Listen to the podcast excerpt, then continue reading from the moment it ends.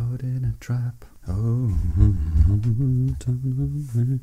Because I love you too much, baby. Allora, guardavo sto video di Elvis, 1970. A parte che la canzone è meravigliosa, a parte che Elvis De Pelvis ha una voce pazzesca, a parte che ha queste tutine fantasmagoriche, la verità è che tu vedi uno, a distanza di 47 anni, 50 anni, che ha un carisma che è fuori dal comune è magnetico. E allora per un non carismatico come me o come magari qualcuno in ascolto, la domanda immediata è è possibile avere un pochetto di quel carisma, di quel magnetismo lì di Elvis oppure non è possibile? È possibile avere un pelino, un pelo di Elvis che ti faccia un po' più sciuffante? La mia personalissima opinione, non basata su nessun dato scientifico, ma sono pronto a aprire il dibattito qui con voi oggi, today, è che in realtà o tu ci nasci in parte con quella roba lì da qualche parte ci deve essere quella che alcuni definiscono quell'oggetto invisibile che crea un impatto visibile, se no è un gran casino. Però è anche vero che ci sono tutta una serie di eh, studi, persone, libri, eccetera, eccetera, che dicono invece che il carisma si può acquisire, no? E allora vediamo alcune opinioni, alcune indicazioni e poi mi dite la vostra nei commenti. Oh, oh.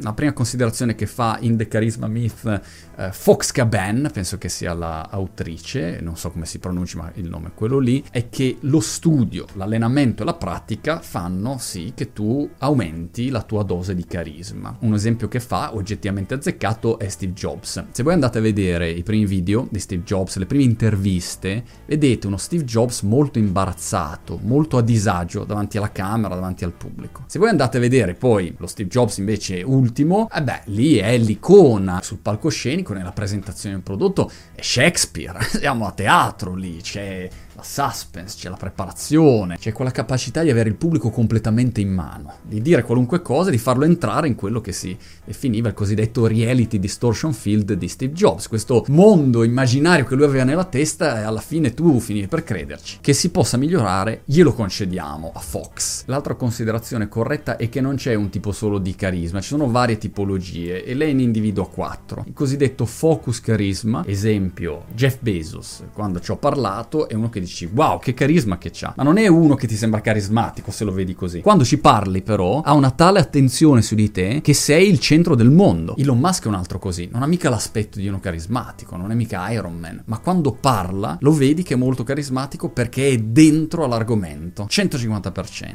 La seconda tipologia di carisma sarebbe il carisma del visionario. So, Larry Page non è uno carismatico, quando parla però dici beh questo qui ti prende perché è un visionario pazzesco. Tipologia numero 3, il carisma basato sulla gentilezza, kindness carisma. Mi viene in mente Beckham, che è uno molto educato, un bravo ragazzo. Federer, un altro, che non è carismatico come era magari McEnroe o Becker, ma è carismatico a suo modo. La quarta categoria sarebbe invece il carisma dell'autorità, dove può essere un misto tra quello che è proprio l'autorità, sono il presidente degli Stati Uniti e allora questo mi dà carisma, o magari ci possiamo far rientrare anche il carisma alla Conor McGregor. Il carisma del duraccio, che non so come sia quella cosa lì perché non ce l'ho mai avuta, però c'è e è chiaramente identificabile. Una terza considerazione che leggo frequente sull'argomento del carisma è la capacità di un personaggio carismatico di immergersi interamente nell'attività che sta facendo. L'altro esempio vi faccio, ho trovato questo video dei Rolling Stones,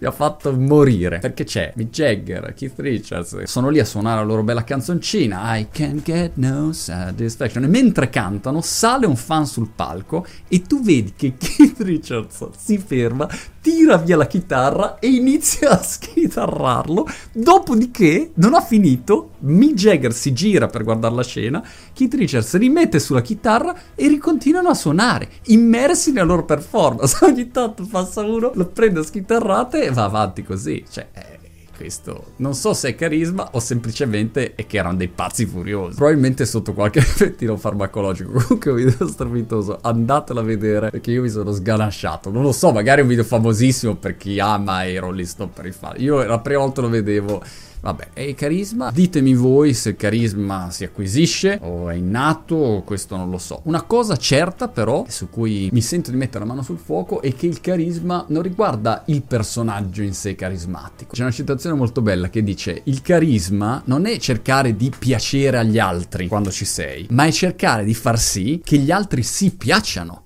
quando ci sei.